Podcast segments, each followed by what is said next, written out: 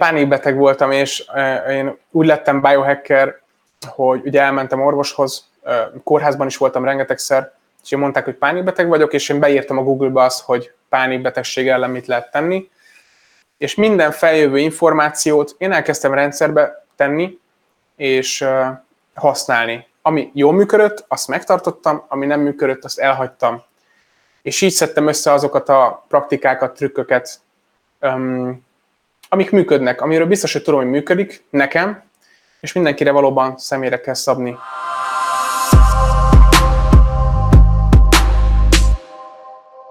Köszöntök minden kedves nézőt és hallgatót, ez itt a Builder Podcast soron köze, következő adása, és ma is egy nagyon-nagyon érdekes vendéget hívtam nektek. Rácz András, biohacker és életmód tanácsadót köszönhetjük jelenleg a, a mostani epizódban. Szia András, köszönöm szépen, hogy elfogadtad a meghívásomat. Sziasztok, köszönöm a meghívást! Andris, beszéljünk egy picit erről a biohackingről, szerintem egy nagyon érdekes téma, viszont nem biztos, hogy minden néző ezzel tisztában van, hogy mi az, hogy biohacking, ki, a, ki lehet biohacker, vagy mi az, hogy biohacker? Ez egy nagyon széleskörű téma, és megpróbálom a lehető legegyszerűbben átadni.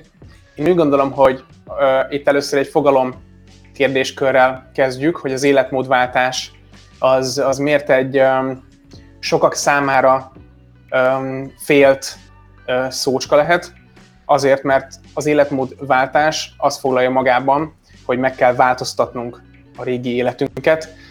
Sokan arra gondolnak, hogy, hogy egy 180 fokos fordulattal minden meg kell változtatni. A biohacking az inkább az életmódfejlesztésről szól. Tehát alapesetben azt vizsgáljuk, hogy mi a kiindulási pont, és hogyan lehet fejleszteni azt hogyan lehet fejleszteni az életmódunkat, milyen területeken. Tehát a biohacker az egy életmódfejlesztő, aki szeretné az életmódját um, javítani, a különböző életmód területeket, szeretne hosszabb és minőségibb életet élni. Ugye itt nem arról van szó, hogy most um, el kell érni 120 éves kort, és nagyon sokan azt mondják, hogy hogy hát minek annyi időig, ideig élni, bőven elég itt a Földön, sokkal kevesebb idő is, és én úgy gondolom, hogy egyáltalán nem mindegy, hogy az utolsó 20-30 évet hogyan és milyen minőségben éljük. Tehát az utóbbi um, évtizedekben azért eléggé um, komolyan látszik az, hogy az utóbb, utolsó pár évünk, akár 10-20 évünk itt a Földön, az uh, nem a boldogságról, a kicsattanó energiáról szól, hanem egészen más dolgokról, de ebben nem is menj, ne is menjünk bele. A lényeg az, hogy um, egy biohacker próbálja fejleszteni a különböző életterületeit. Itt legyen szó külön alvásról, táplálkozásról, vagy lehet szó külön arról, hogy erősebb legyen, gyorsabb legyen. Um, nincs szerintem másról itt szó, mint hogy hozzuk ki magunkból a leg, legjobb énünket. Ezt a, kicsit közhely, és már biztos, hogy nagyon sok helyen hallottátok már ezt, hogy hoz ki magad a legjobb, magadból a legjobb éned. Viszont itt mi rendszerben gondolkodunk. Hogyha jön egy ügyfél hozzám, egy rossz alvásminőséggel, teszem azt, fel kell éjszaka egy-két-három alkalommal, akkor megpróbálunk konkrétan arra megoldásokat találni. Tehát nem feltétlenül kell mindent megváltoztatni, mert a biohacking kapcsolatban nagyon sokan félnek attól, hogy most a légzésnek kell tanulni, a táplálkozást meg kell tanulni, hogy milyen fénykörnyezetbe vagy, um, hidegterápiázni kell, stb., de ez nem feltétlenül igaz. Én mindig azt mondom, hogy egyetlen egy lépés kell csak minden nap tenni előre, és tíz év múlva egészen más emberek lehetünk. Aha, nagyon érdekes dolgokat mondasz, és egy picit így visszaemlékszek mi az, az első találkozásunkra is, amikor egy tanfolyamon tök véletlenül egymás mellé ültünk, és akkor én még nem tudtam, hogy ki vagy, pedig akkor is már azért elég régóta foglalkoztál. Azt hiszem akkor ketózissal, keton dolgokkal, meg akkor is már a biohackinggel, és nekem azt tűnt fel, hogy volt a kezeden egy ilyen furcsa gyűrű, ami, mint kiderült később valahogy monitorozta a, a jeleket, igen. Igen, még akkor látom meg. Amennyire látszik, tud-e fókuszálni? Nem tud fókuszálni. Ez egy ilyen kis fekete gyűrű Igen, volt. Szenzorok, most jó szenzorok vannak Aha. itt belül. több szenzor is van belül. Ez méri az alvás minőséget, ez az egyik uh, legjobb eszköz a piacon, ami az alvás minőséget egész pontosan tudja már mérni. És örülök, hogy felhoztad, bár bocsi, belevágtam, szóval örülök, hogy felhoztad. A biohackingnek egyik fontos célja a mérés, vagy fontos eleme a mérés. Ugye nem, mérések által már pontosan lehet tudni azt, hogy mikor égetek például zsírt, ugyanis vannak olyan eszközök, amiben belefújsz, és ugye méri, hogy mennyi széndiokszidot lélegzel ki, mennyi ketont, és ezáltal ugye ki lehet számolni, hogy a zsírégetés mennyire működik. És tehát ilyen nem volt régen, hogy pontosan mérhessük, tudjuk mérni az eredményeket, meg hogy hogy haladunk. Ugye régen csak találgattunk, próbálkoztunk, és nagyon sok embernek működött, de valakinek viszont nem. Sok embernek viszont nem. És a mérések által sokkal biztosabban tudjuk azt, hogy jó irányba haladunk-e. És ugye ez az egyik eszköz például, amivel alvás minőséget lehet mérni, ami viszont szerintem az egyik legjobb mérőeszköz, nem kell befektetni semmilyen drága kütyübe, mert itt azért nagyon el, el lehet szállni az árakkal, hogyha reggel fölkelünk, próbáljuk meg értékelni az alvásunkat, hogy érezzük magunkat reggel, hányszor keltünk fel éjszaka. A másik pedig az például a hölgyeknek akár, hogy belenéznek a tükörbe otthon, hogy mit látnak. Tehát korai öregedést, beesett arc, szürke a szem körül, a férfiaknál is ez sokszor megjelenik, hogyha ilyeneket látunk a tükörben, akkor valószínűleg nem jó az irány, illetve az egyik legjobb eszköz, amit én szoktam ajánlani, az egy okos mérleg, mert már nagyon sok információt ki lehet nyerni egy ilyen mérleg által. És a legjobb szerintem az okos mérlegben, hogy egyrészt biztos ö, emlékeztek, volt régen ez a, az a fém mérleg, aminek a hátulján lehetett állítani, a, hogy hány kilóról induljon. Ja, nem lehet mínusz két kilóra állítani ezeket az okos mérlegeket. A másik pedig, hogy folyamatosan napról napra, minden nap méred magadat, mondjuk a testsúlyt, a testtömegindexet, stb., akkor lesz egy trend tehát konkrétan lehet látni grafik, graf, grafikonok által, hogy milyen irányba haladsz. Mennyire megbízhatóak szerinted ezek a, a számadatok? Tehát egy jó viszonyítási alapot jelent, vagy abszolút lehet erre alapozni, hogy éppen merre felé tendálunk? Inkább a trend számít, én úgy gondolom, ezek semmiképpen sem 100% biztosak, viszont hogyha van egy trendünk, akkor látjuk, hogy mondjuk egy hónappal ezelőtt hol tartottunk, és most nagyjából hol tartunk. Tehát így személyre tudjuk szabni a dolgokat. Uh-huh. Jó, hogy ilyenekről beszélünk, mert szerintem pont egy olyan iparágban dolgozok én is, ahol, ahol ezek a folyamatos mérések nagyon jelentősek lehetnek, hiszen itt egy, akár egy versenysportolóról van szó, vagy egy átlag hobbis konditermi gyúrósról van szó, de szeretünk méregetni. Nőttem-e kilóban, nőtte a bicepszem, nőtte a combom, nem tudom. Szeretjük, hogyha ugye konkrét tényadatok vannak a kezünkben, és akkor ebből látjuk a, a fejlődésünket, tehát ebből a szempontból is szerintem egy nagy segítség lehet. És egy, egy másik dolog, ugye itt a gyűrűdről most volt szó, viszont amit jelenleg is viselsz, ez a kékfényszűrős szemüveg, ami nekem az elején olyan furcsa volt, ugye bennültünk egy terembe, és akkor igen, és akkor volt ez a, a srác, aki ül mellettem egy ilyen sárga szemüvegbe, és nem tudtam akkor én még, hogy, erről, hogy ez micsoda. Azóta ugye a kékfénynek a negatív hatásairól, főleg az esti órákban elég sokat hallottunk. Hogy, mik a tapasztalatok neked ezzel a, a szemüveggel biohacking téren? Jobb az alvás minőséged, vagy szemed esetleg javult a látásod valamit, vagy miben tapasztalható meg itt ennek az előnye? Én lassan több mint hat éve hordok bizonyos esetekben ilyen kékfényszűrő szemüveget. Azért is vettem le, mert így pontosan látod azt, hogy, hogy sárgább lesz. Um, tulajdonképpen megszűri a kék uh, fényeket, tehát én sárgábban látok most, de nem az a célja, hogy sárgán lássak, hanem hogy a káros kék fényeket megszűrje. Itt a szemüvegből lehet látni, hogy van előttem egy softbox, ebből egy fehér fény ugye lövel a testem felé, arcom felé, szemem felé. Ugye a szemben lévő receptorok ezt érzékelik, és akár még hormontermelést is um, indukál a szemben. A túl sok kék fényről tudjuk, hogy káros. Én azt tapasztalom amúgy, hogy um, esténként szoktam hordani, miután lement a nap főleg, meg hogyha egész nap ülök a számítógép előtt, amúgy ez nem egy új technológia, tehát aki hallott már a Monik szemüvegről, annó, ez ugye ugyanaz, és ennek a célja alapvetően az, hogy a melatonin termelést támogassa. Tehát az erős fények, amúgy önmagában az erős fény is, ugye régen ez volt ilyen kínzás is, hogy erős villogó fehér fényjel um, áldották meg a rabokat, kínozták a rabokat. A fénynek nagyon erős hatása van a szervezetünkre, és ez még csak most egy olyan kutatási terület, ami most nyitogatja a szárnyait, ugyanis a fényjel képesek, a fény képes hormontermelést indukálni, vagy elzárni, illetve a, a, hát azt tudjuk, hogy a D-vitamin termelésben is szerepe van a fénynek. Tehát ez, ez tény.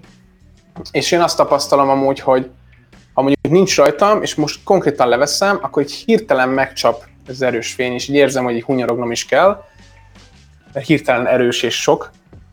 Én elég töltök a munkámból kifolyólag számítógép egy képernyő előtt, és akkor is szeretem azért használni.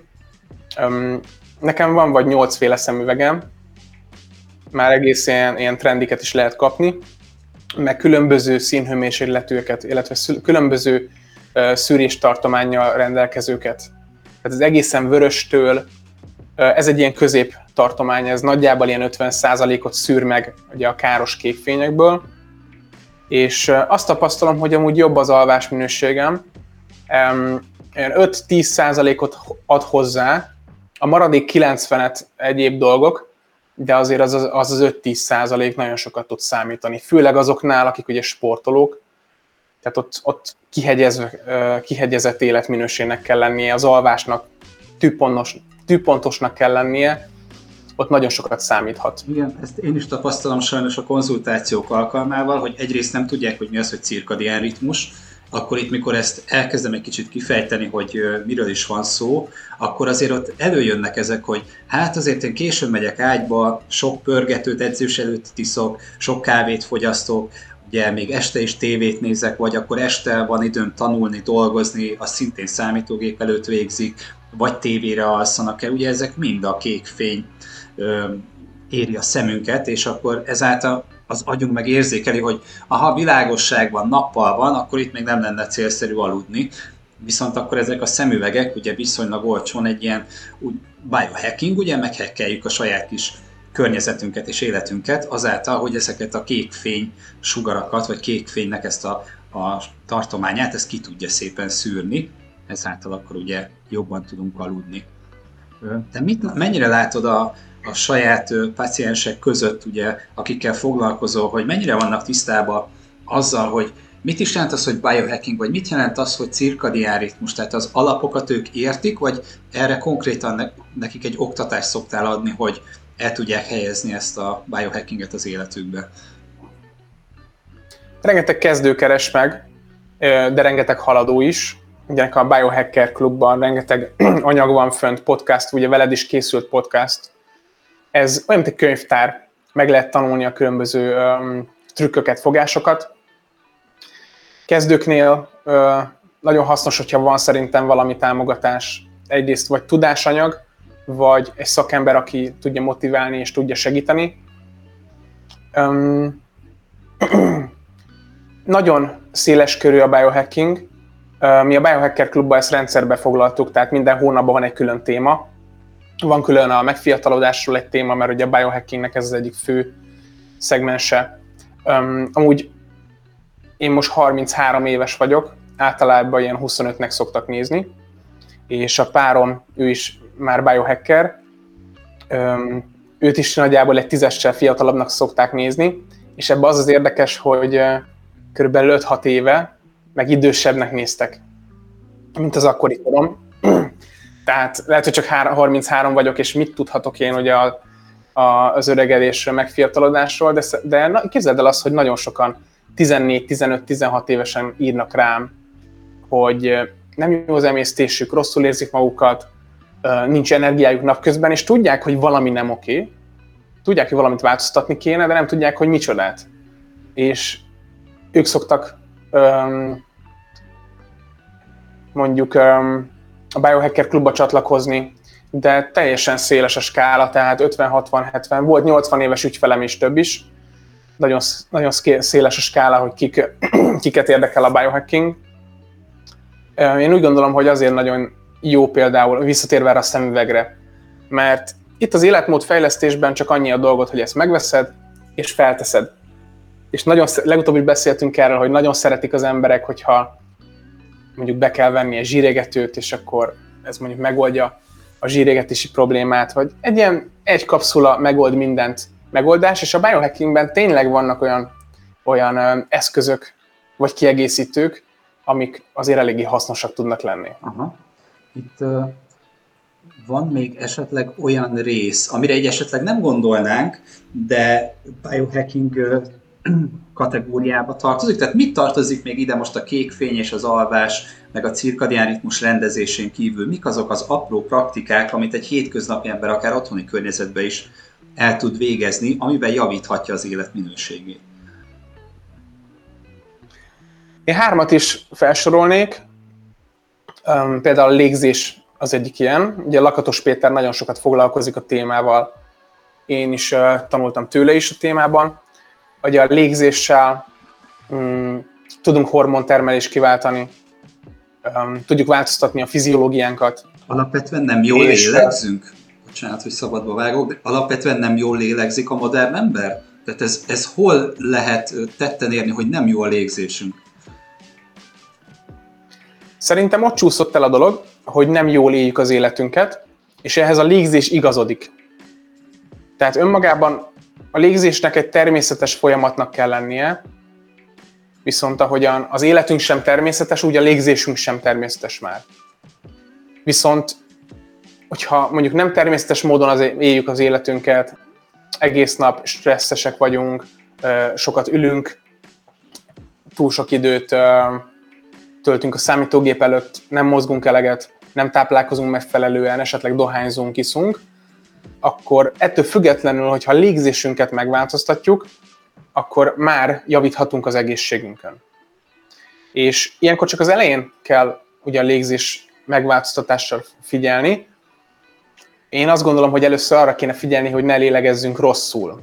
Hogyha kapkodjuk a levegőt gyorsan, de a felső területekre, tehát nem mélyen és lassan lélegzünk, akkor azzal aktiváljuk ugye a stresszt a szervezetünkben, és konkrétan adrenalin termelés történik, tehát extra adrenalin lesz a vérünkbe, stresszesebbek és feszültebbek leszünk, és sokaknál így kialakulhat nagyon könnyen akár egy szorongás, sőt egy pánikbetegség is. Ugye én is voltam pánikbeteg, és nálam is a légzés volt az első, amit megpróbáltam megváltoztatni és javítani, és önmagában a légzéssel már a pánik rohamokat teljesen el tudtam mulasztani ez nem lehet, hogy összefüggésben van a mitokondriumokkal? Az, hogy mennyire tudjuk ellátni oxigénnel ezeket a törpe kis erőműveket a sejt szinten? Ugye az elején itt beszélgettünk arról, hogy ki a biohacker, de van ilyen is, hogy mitohacker, aki meg tulajdonképpen egy picit kisebb szegmenssel foglalkozik, de legalább annyira fontos ez a szegmens. De hogy látod ezt a kérdést? Igen, a biohacking az egész nagy abban van ugye a mitohacking, meg mondjuk a nutrihacking, vagy a neurohacking. Nem kell ilyen bonyolult szavakkal dobálózni amúgy, mert mint magamnak mondom, nem neked, meg a nézőknek, hogy nehogy elrettenjenek ettől a sok idegen szótól. A lényeg az, hogy a mitohacker alapvetően arra fókuszál, hogy a mitokondrium rendben legyen. Ezt táplálkozással, fénykörnyezettel, ugye légzéssel is mind lehet javítani. Mivel a mitokondrium azért egy kritikus sejtszervecske, tehát az energiatermelésben van része.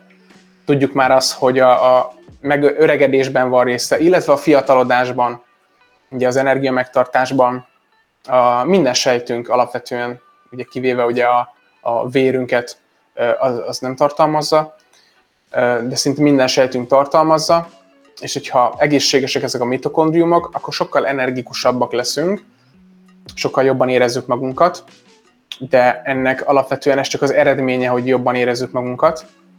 Egészen más és különleges uh, dolgok um, zajlanak, zajlanak le a háttérben, ilyenkor például sokkal jobbak lesznek a vitamin konverzióink, sokkal jobb a, a sejtlégzés is, az oxigén felhasználás is, és ezáltal szépen lassan a sejtjeink képesek erősödni, és hosszú távon akár meg is fiatalodni.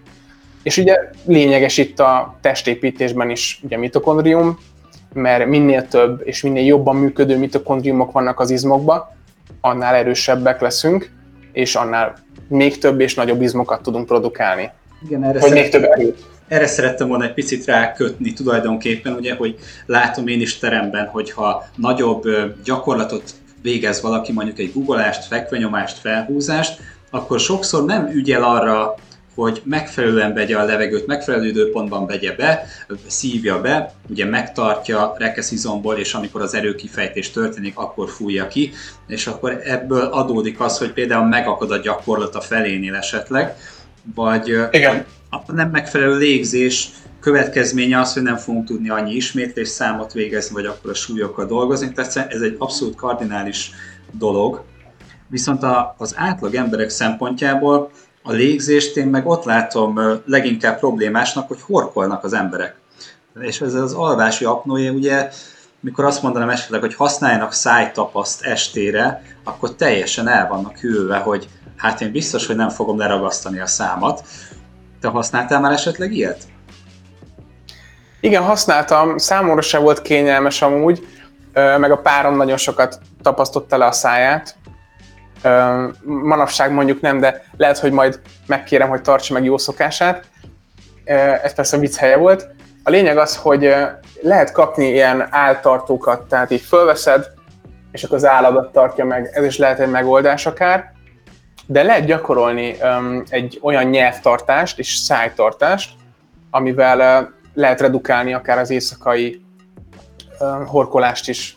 Nyilván nem tudjuk kontrollálni, hogy éjszaka hogyan tartjuk magunkat, de ha napközben csináljuk ezt a technikát, ezt amúgy dr. Mike Mew találta ki, és Mewing névre hallgat, ez annyit tesz, hogy feltapasztod a szájpadlásodra a nyelvedet, összeszorítod a, a fogaidat, és hogyha a nap nagy részében így tartod, akkor nagy eséllyel éjszaka is meg fog maradni ez a tartás.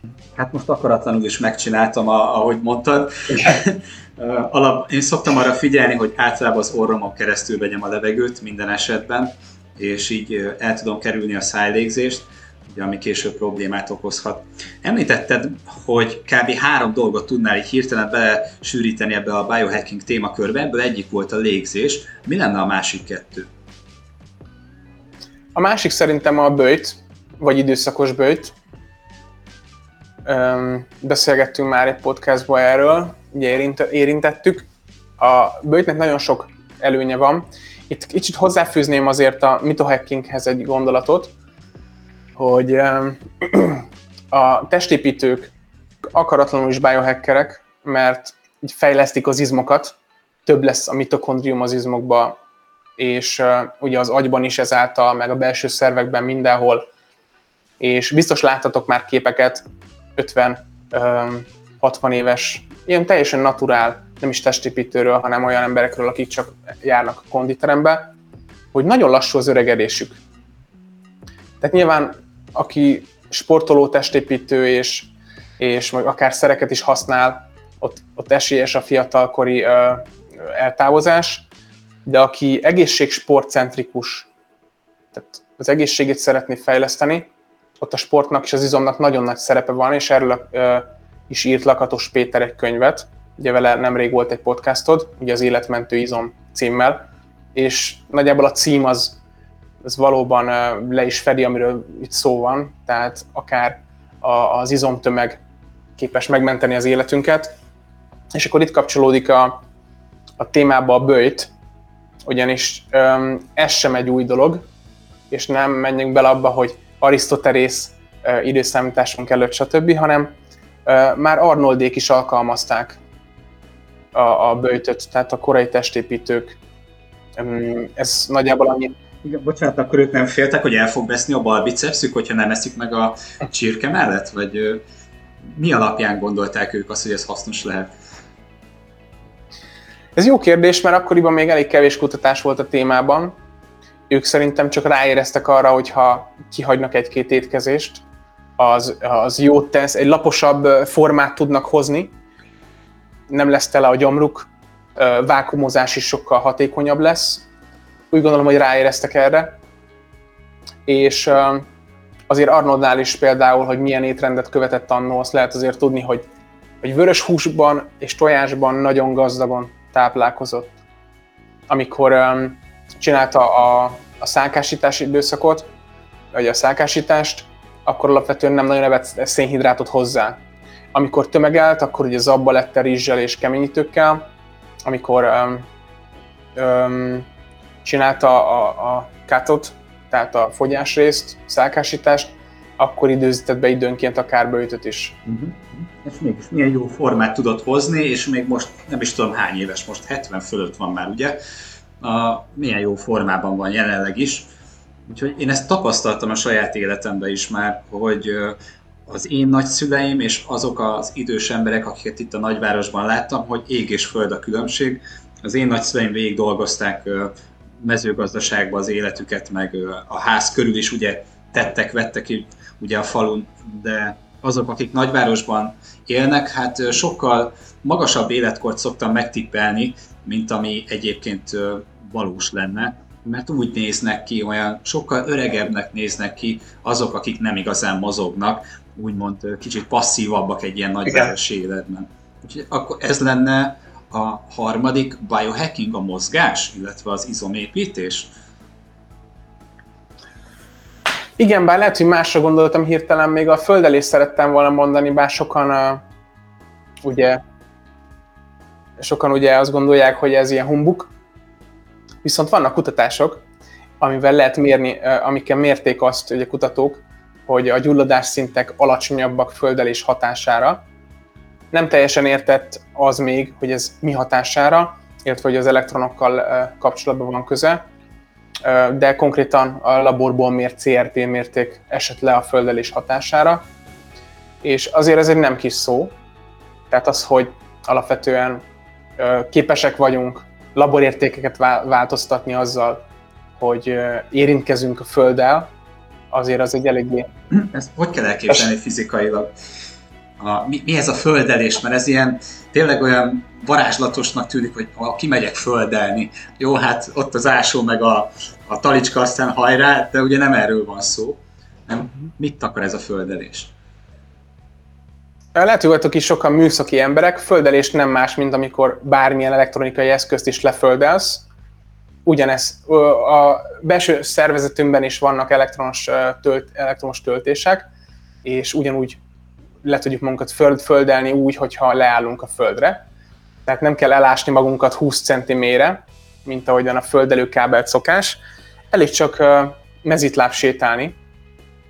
És Jack Cruz amúgy, Dr. Jack Cruz, aki egy mitohackernek hívja magát, ő egy idegsebész, és uh, a fény téma körével nagyon komolyan foglalkozik, meg a földeléssel is, és a földeléssel kapcsolatban van, volt egy mondása, mi szerint mindig azt látja, hogy ha valaki elmegy nyaralni a napos tengerpartra, és mezitláb a jó időben, ugye a napfényben, és esetleg a vízben egy kis hideggel együtt um, nyaral, akkor sokkal jobban fog érezni magát, mint a nagyvárosban.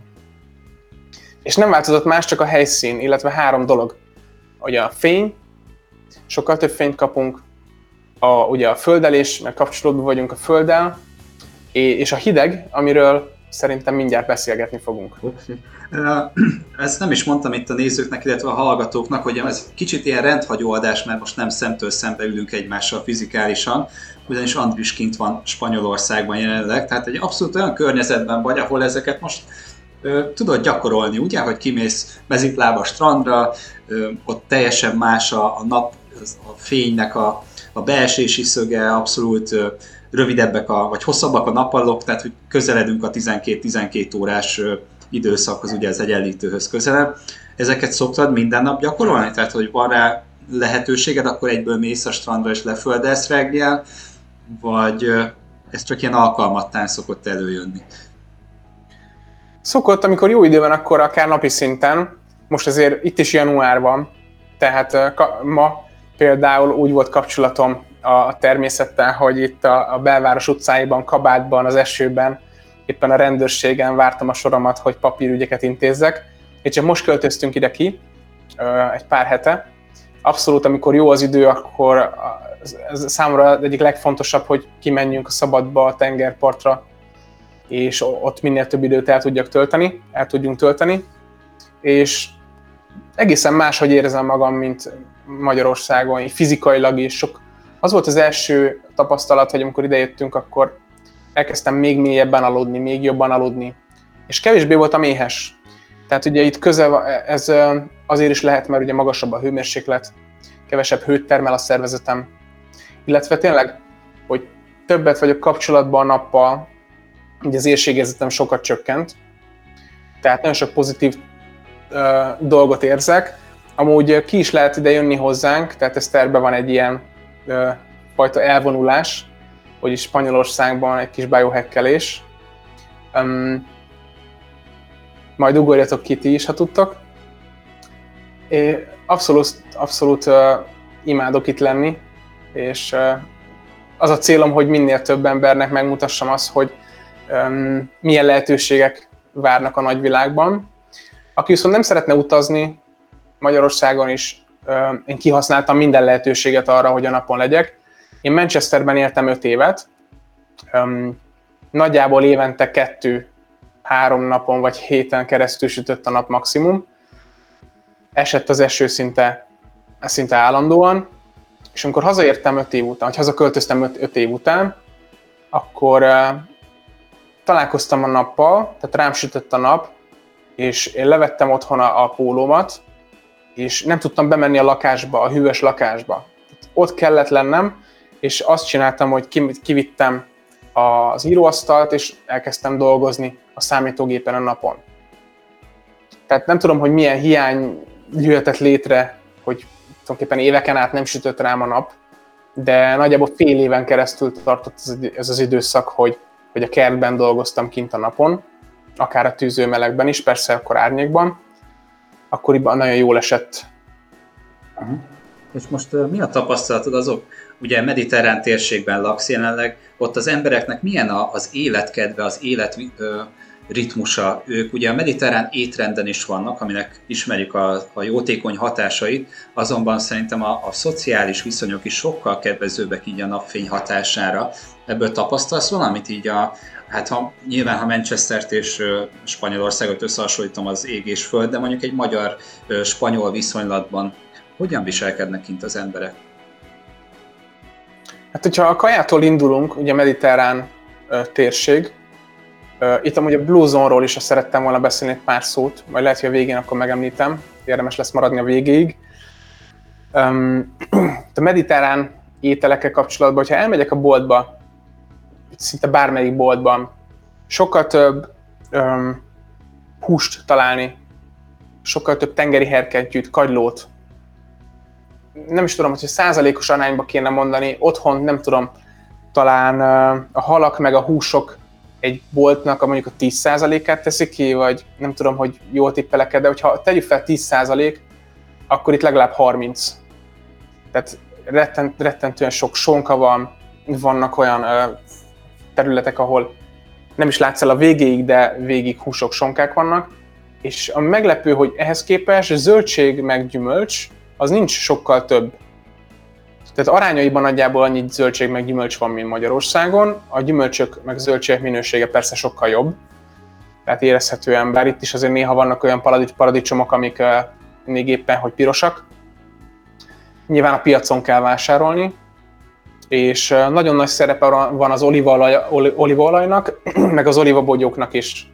És pont tegnap vásároltunk egy többféle olívabogyót, articsókát, olívaolajat, és egy könnyed kis reggelit ettem ma, tényleg csak olívabogyó volt benne, articsóka, egy pici rák, és semmi szénhidrát. A reggelit általában szénhidrátmentesen szoktam, és teljesen jól érzem magam, sokkal könnyebbnek érzem magam. Szóval az ételekkel kapcsolatban is nagyon pozitív itt a tapasztalat. úgy látom, hogy a tengeri herkentyűk fogyasztása az nagyon-nagyon hasznos. Sokat beszélünk, főleg itt a low carb meg a ketogén diéta kapcsán. Én amúgy ketóztam nagyon sok éven keresztül, most inkább ilyen mediterrán irányzatban vagyok, tehát jó helyre költöztünk, és nagyon nagy probléma szerintem az, hogy nem esszük meg, persze aki eszik állatot meg húsokat, itt szerintem a Builder podcastban azért elég sokan fogyasztanak, és kevés a vegán, hogy nem esszük meg az állat egészét. Tehát a csirkemel megy, esetleg a karaj megy, vagy a, próbáljuk a marhahúst így um, bemutatni az embereknek, hogy érdemes minél több vörös hús fogyasztani, vagy többféle variációt.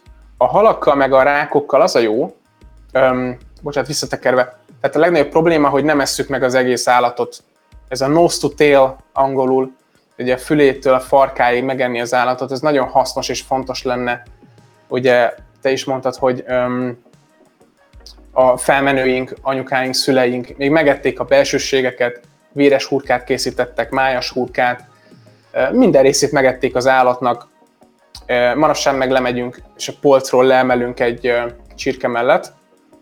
Most itt amúgy nagyon sok mindent megesznek az állatnak, a belső részeit is, talán sokkal jobban, mint Magyarországon, elfogadottabb, illetve itt a tengeri herkentyűkkel kapcsolatban, a rákokkal, a kagylókkal kapcsolatban, hogy sokkal egyszerűbb nose to tail enni, mert ugye egy ekkora kagylót, amikor megeszel, abban ugye minden része benne van a kagylónak. Vagy például polipot ettünk nemrég, és ott is ugye az egész állatot fogyasztottuk. Sokkal magasabb kollagén tartalma van az ilyen öm, tengeri herkentyűknek, tehát amikor főztem, szinte már ilyen ragadóssá vált a végén. Ugye a kollagén bevitel is szerintem nagyon elhanyagolt téma, és a mediterrán területeknél, a, koll- területeken a kollagén bevitel is egy nagyon nagy mm, részt adott ugye a teljes táplálkozásból.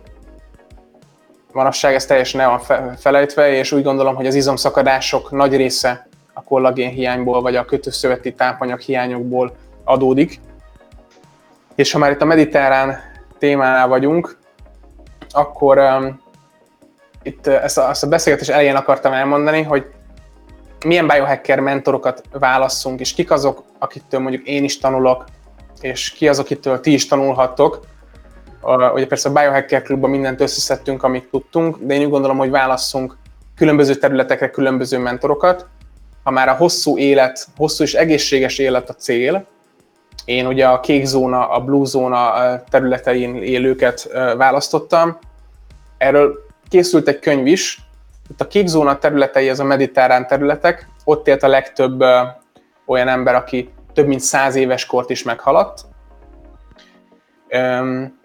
Náluk is lehet látni, amikről eddig beszéltünk, hogy időszakosan táplálkoznak, vagy időablakban táplálkoznak, tehát nem egész nap esznek, nem hatszor esznek egy nap, háromszor, vagy inkább kevesebb szer, inkább ilyen napi egyszer, meg egész nap dolgoznak, gyűjtögetnek.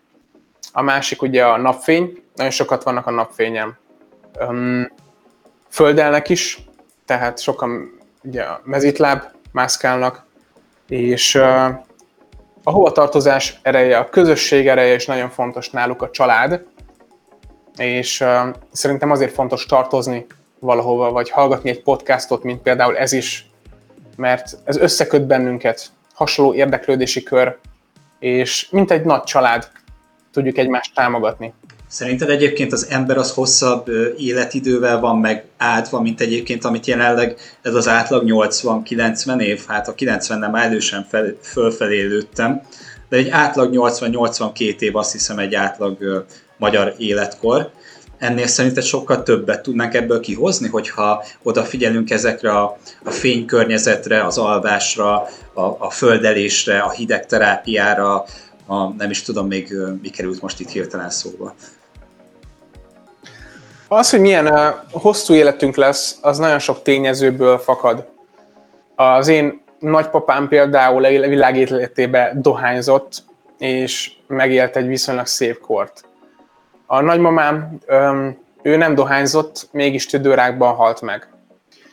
Tehát vannak olyan események, amiket nem tudunk elkerülni. Nem tudjuk elkerülni, hogy 20 évesen ne legyen motorbalesetünk, mondjuk el tudjuk kerülni, de érted, mire gondolok, hogy ne lépjünk ki a, a kamion elé éppen, tehát nyilván ezek a faktorok is számítanak, hogy meddig élünk, illetve hogyha most az lenne a cél, hogy én egy sötét szobában éljem le az életemet, no kontakttal, de 120 éves korig élhetek, akkor nyilván nem vállalnám be, hanem inkább legyen rövidebb életem, de éljem az életem.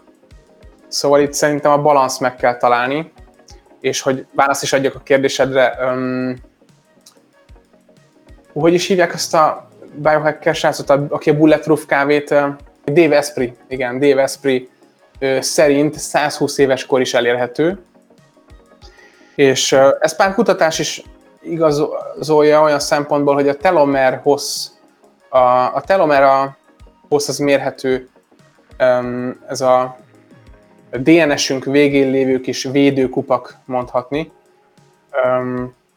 Ennek a hossza idővel ugye egyre csökken, és ez utal az öregedésre.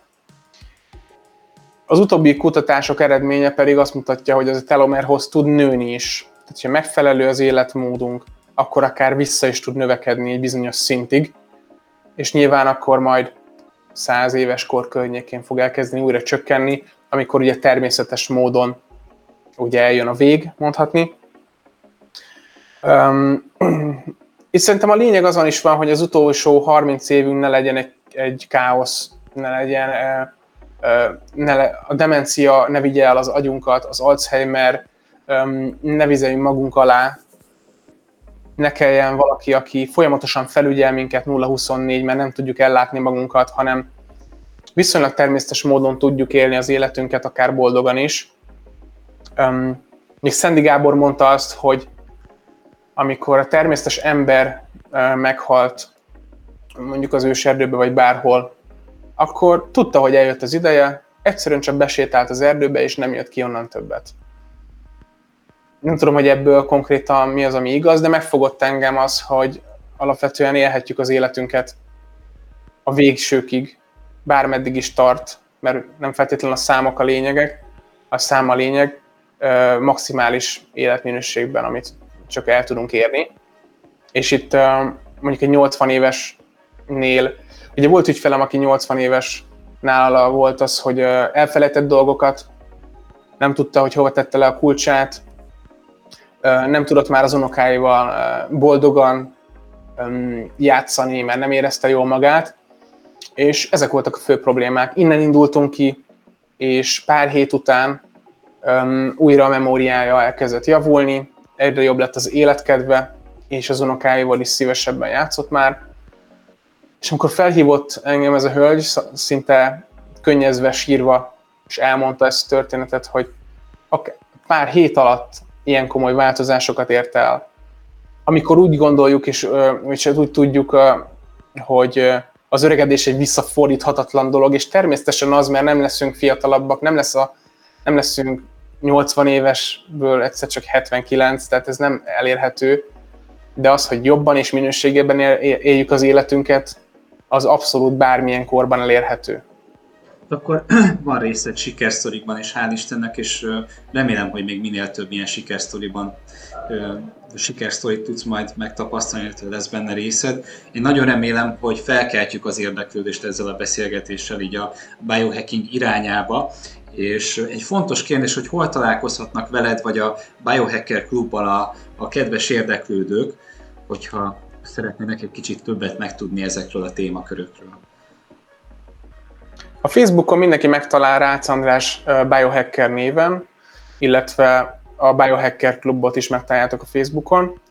Van egy honlapunk, hogy a biohackerclub.hu, itt meg lehet találni, van egy ingyenes feliratkozó rész, amiben podcastok, videók tartalmaznak. Ha jól tudom, 10 vagy 12 témát ölel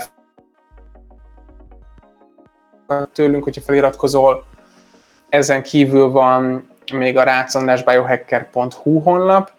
Itt uh, alapvetően táplálkozással foglalkozom, főleg laborra szabott beállít, beállítással. Um, de ez, ez egy eléggé komplex téma, esetleg egy másik podcastban beszélünk róla, illetve a biohackerfamily.hu honlapunk a legújabb, azt a párommal együtt csináljuk, és az alapvetően arról szól, hogy Spanyolországban itt mi a helyzet, illetve hogy ki lehet hozzánk akár jönni. Aha, nagyon izgalmasan hangzik.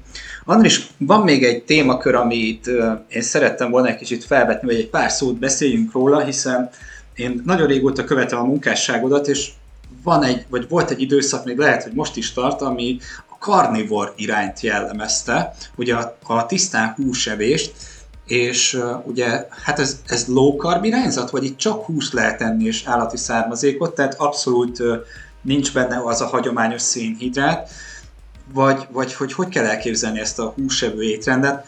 Kérdezem ezt azért, bocsánat, hogy egy kicsit sokat mondok, de a, van egy ilyen testépítő étrend, ugye a vertikális diéta, ami többnyire ezekre a, a vörös húsokra, tojásra, a halra alapoz, és engem nagyon érdekelt, hogy, hogy mi az egészségügyi előnye, vagy mit tudok én abból profitálni, hogyha mondjuk csak húsokat eszek. Tartható ez az életforma? Előnyös esetleg egy súlyzós edzést végzőnek, vagy hogy képzeljük el ezt a dolgot? Ezt nem ismerem, ezt a vertikális Ö, így hívják akkor? Igen, vertical diet, és hát ha most... Ez karnivór-szerűség akkor, vagy? Hasonlóan, tehát ez azon az alapelven működik, hogy meg vannak határozva az alapanyagok, amiből be kell vinni bizonyos mennyiséget, és hogyha már a szervezet adaptálódott ahhoz a mennyiséghez, akkor emeljük, és itt, itt többnyire fehérűs, burgonya, meg, tehát van benne szénhidrát, viszont a húsokat tekintve, ugye vörös húsokra, lazacra, tehát a zsíros tengeri halakra, a tojásra és a, az ilyen megszokott, nem annyira megszokott húsokra támaszkodik, tehát a csirke mellett azt nagyon ritkán látjuk ebben az étrendben, és próbáltam kapcsolatot találni ugye a karnivor és a vertikális diéta között, egy erőemelő vagy testépítőnek az étrendje, de most nem jut eszembe a neve, úgyhogy ezt majd bepótolom. hát akkor én úgy mondanám leegyszerűsítve, hogyha nulláról, nulláról indulunk így a karnivór diétával kapcsolatban, akkor ez egyfajta ketogén diéta, és a ketogéneknek a legszigorúbbja, és a karnivórnál is van szigorúbb diéta, az a nyers karnivór étrend. Amúgy én ezt csináltam két évig, a nyers karnivórt. Ugye a karnivór étrend szerintem annyiban lehet előny, amit a vertikális étrend ad előnybe, szerintem ugyanúgy tudja a karnivór is, és nagyjából az a szénhidrát feltöltés, vagy a szénhidrát mellé az, az szerintem teljesen tök jó. Kifejezetten ugye beteg emberek szokták alkalmazni a karnivór étrendet, akinek az emésztési problémái vannak, autoimmun problémáik. Ugye Jordan Peterson volt, illetve mai napig, ha jól tudom, követi a karnivór étrendet, neki rengeteg mentális problémáját oldotta meg, illetve Mekila Peterson a lánya, neki komoly autoimmun problémái voltak, és nála hogy a karnivór étrend volt az egyetlen, megoldás hozott. Szóval úgy gondolom, hogy egy normál testépítőnek, amit mondtál étrend, ez a vertikális diéta is teljesen jó lehet. Nem hiszem, hogy a karnivór külön előnyeket hozna. A karnivór étrendnek alapvetően csak az az előnye, hogy még pluszban, hogy ki tudsz, ki tudsz zárni. Ez egy eliminációs diéta. Ki tudsz zárni mindent, le tudod nullára csupaszítani az étrendedet, és amikor mondjuk pár hónapon keresztül követted, akkor szépen visszaadagolni egy-egy dolgot, hogy meglásd azt, hogy vajon mire, hogyan reagálsz, és akkor pontosan fogod tudni látni, hogy igen, mondjuk ez a fajta fehér rizs, ez nem jó, nem olyan jól emésztem, míg egy másik fajta rizs, az, te, az teljesen jó. Én úgy gondolom, hogy itt lehet esetleg szerepe. De hogyha valaki akarja, akár, akár életvitelszerűen is lehet csinálni egy, egy karnivór étrendet, ugyanis a, a húsok, ezekben a húsokban minden ö, tápanyag benne van, amire szükségünk van. Öm, de ettől függetlenül nyilván a, a, lehetnek akár negatív oldala is, tehát itt a bérflóra öm, egyoldalúságával kapcsolatban még azért vannak vitatott kérdések. Ö, én egy elég rugalmas étrendet követek most, tehát én minden szélsőséget kipróbáltam, hogy a szélsőségekből tudjak magamnak egy egyensúlyt faragni, hogy lássam mindkét oldalt, feketét, fehéret, hogy utána egy szürkét tudjak magamnak faragni. És nagyon sok elemet használok a nyers karnivór étrendből uh, mai napig. De azért ez egy elég hosszú téma, lehet, hogy majd egy következő alkalommal kifejteném neked. Én úgy látom, tudom, időnk van. Köszönöm. Úgy látom, hogy hogy ez a biohacking témakör, ez óriási, nagyon sok szereplője van, és nagyon sok helyen érinti az életünket, viszont a szavaidból is azt veszem ki, hogy itt nem minden való mindenkinek, tehát nem arról szól, hogy adok egy tankönyvet, tanuld meg, hogy ezt így meg így kell csinálni, hanem ez kicsit kísérletezés nek hangzik, ugye, hogy ami neked működik, az lehet, hogy nekem is fog, de nem biztos, de ha megnézzük ezt a, ezt a variációt, meg ezt a variációt, azzal már lehet, hogy javítottunk az alvásunkon, a mindennapi Igen. életünkön. Tehát egy, egyfajta saját magunkkal való kísérletezés ugye biztonságos keretek között, mert abban még senki nem halt bele, és nem is fog, hogy mit tudom én, 5 percet sétál a hóba mezitláb, viszont annak számos egészségügyi előnye lehet, hogyha ezeket be tudjuk iktatni mondjuk a hétköznapi életünkbe. Annis... Pontosan így van. Még egy gondolatot gyorsan szabad, hogy én pánikbeteg voltam, és én úgy lettem biohacker, hogy ugye elmentem orvoshoz, kórházban is voltam rengetegszer, és mondták, hogy pánikbeteg vagyok, és én beírtam a Google-ba azt, hogy pánikbetegség ellen mit lehet tenni, és minden feljövő információt én elkezdtem rendszerbe tenni, és használni. Ami jól működött, azt megtartottam, ami nem működött, azt elhagytam.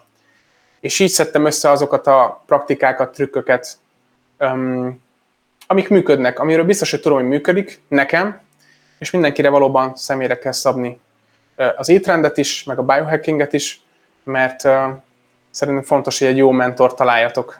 Abszolút, abszolút. Úgyhogy én András személyében egy nagyon jó mentort tudnék javasolni mindenkinek, aki hallgatja, illetve nézi a podcastet, úgyhogy javaslom, hogy keressétek bátran Andrist, illetve a Biohacker klubot, illetve azokat a felületeket, amiket említett, és vágjatok bele bátran, hiszen a, a mindennapi életünket tudjuk azzal megkönnyíteni, hogy jobban teljesítünk a munkában, jobban teljesítünk a családon belül, szociális környezetben, és egyszerűen nagyobb, hosszabb élet, egészséges életet tudunk vele elérni. Andris, én nagyon szépen köszönöm ezt a beszélgetést, itt lassan az időnk végére érünk, viszont még nagyon sok téma lenne, amit én nagyon szívesen kibeszélnék és kirészleteznék. Szerintem térjünk vissza még egy következő részben is, vagy több részben, és akkor egy-egy mozzanatot jobban kivesézünk, ami esetleg a nézőket jobban érdekli ebből a nagy családból, amit most egy kicsit átbeszéltünk. Köszönöm szépen a meghívást, és folytatjuk. Oké, okay, és köszönöm szépen. Minden kedves nézőnek pedig köszönöm szépen, hogy itt volt, illetve a hallgatóknak is. Tegyetek fel kérdést Andrishoz, és én megígérem, hogy el fogom hozzá juttatni, és akkor a válaszokat pedig valahol közölni fogjuk veletek. Köszönöm szépen. Sziasztok! Köszönjük, sziasztok!